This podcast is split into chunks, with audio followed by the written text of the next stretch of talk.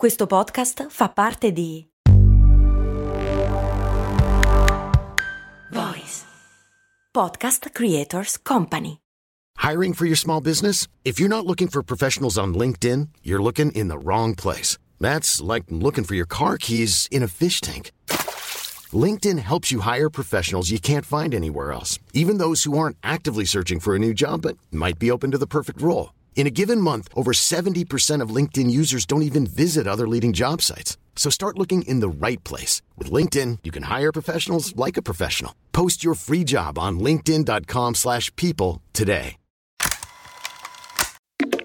Max Corona, che sono sempre io, presenta Brandy. Brandy. Ogni settimana, dal lunedì al venerdì, un distillato di fatti curiosi dal magico mondo del marketing e del business in generale. Brandy. Servire freddo. Brrr.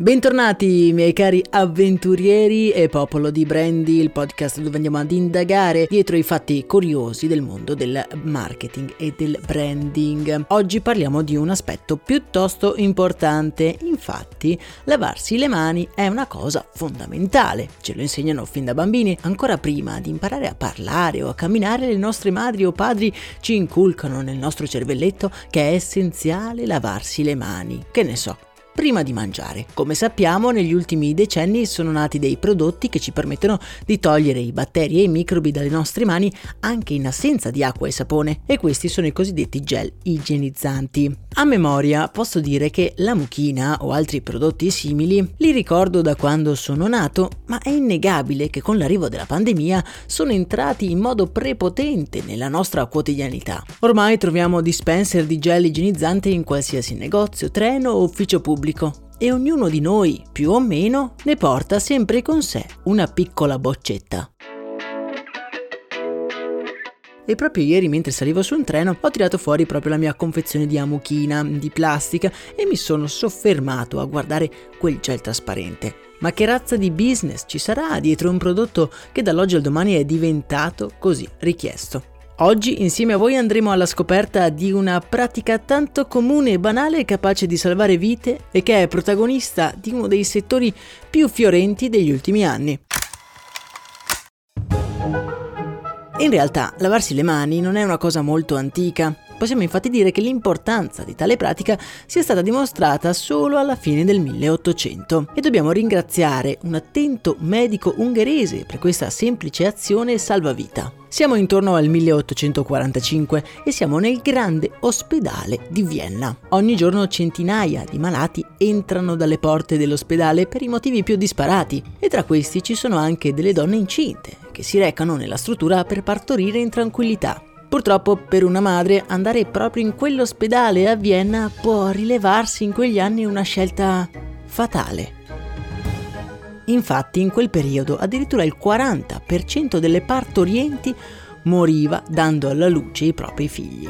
Un numero altissimo, quasi uno su due, non riusciva ad abbracciare il proprio figlio. La causa della morte pareva essere la uh, cosiddetta febbre puerperale, una malattia di cui però i medici ignoravano appieno la causa e attribuivano allo sbalzo di umori delle donne che avviene durante il parto. In questo clima poco rassicurante, un giovane medico precario ungherese di nome Ignaz Semmelweis notò che la malattia di cui morivano le madri era molto simile a quella che infettava i chirurghi che si tagliavano accidentalmente sezionando i cadaveri. Colto da un'illuminazione, studiò i comportamenti dei ginecologi del reparto dell'ospedale di Vienna e scoprì che era uso comune alternare le nascite con le autopsie delle donne decedute per venire a capo appunto di questo annoso problema. Semmelweis arrivò a teorizzare che semplicemente igienizzando le mani dei ginecologi le morti del reparto sarebbero scese drasticamente. E così successe, infatti lui fece un esperimento con dei chirurghi igienizzando le loro mani con del cloro, le morti diminuirono del più del 90% in quello specifico reparto. Purtroppo però la sua scoperta non venne accolta dalla comunità scientifica e il povero Semmelweis, dopo aver provato a distribuire addirittura dei volantini, dando degli assassini a tutti che non si igienizzavano le mani, venne rinchiuso in un manicomio dove morì nel 1865.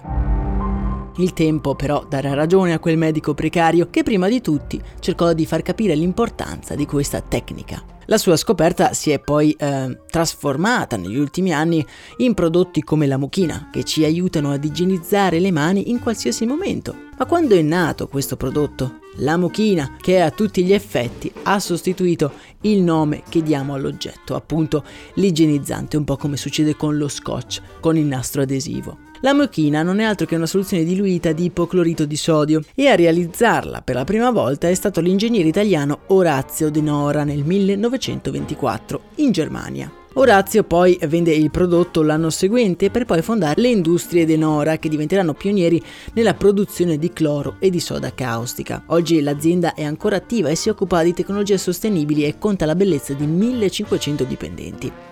Il brevetto di Denora della Mucchina venne subito venduto nell'anno seguente e venne sfruttato dall'azienda omonima, anche se poi con diverse forme lo possiamo ritrovare anche in altri paesi. Alla scadenza del brevetto la formula di Denora diventa commercializzabile ed utilizzabile da chiunque, ma il suo nome Amuchina rimane ben impresso nella mente degli italiani e non solo. Questo aspetto viene enfatizzato soprattutto quando nel 2000 l'azienda viene rilevata dal gigante Angelo Angelini che ne intensifica la produzione e soprattutto la promozione. Con l'arrivo della pandemia il giro d'affari dell'igienizzante è schizzato, come sappiamo, alle stelle. La vendita di gel nel 2020, che appunto è un settore marginale per l'Angelini, prima della pandemia ha fatto aumentare l'intero guadagno dell'azienda di oltre il 15%, quindi una cifra davvero enorme. Ovviamente il business degli igienizzanti ha portato ad un sovraffollamento nel corso dei mesi di concorrenti e dopo il grande guadagno iniziale la Mucchina ha livellato i profitti ritornando a numeri poco sopra quelli pre-pandemia. Addirittura in rete si trovano migliaia di tutorial utili per farci il nostro personale gel in casa. Ve ne lascio uno nel canale Telegram così potete cimentarvi voi stessi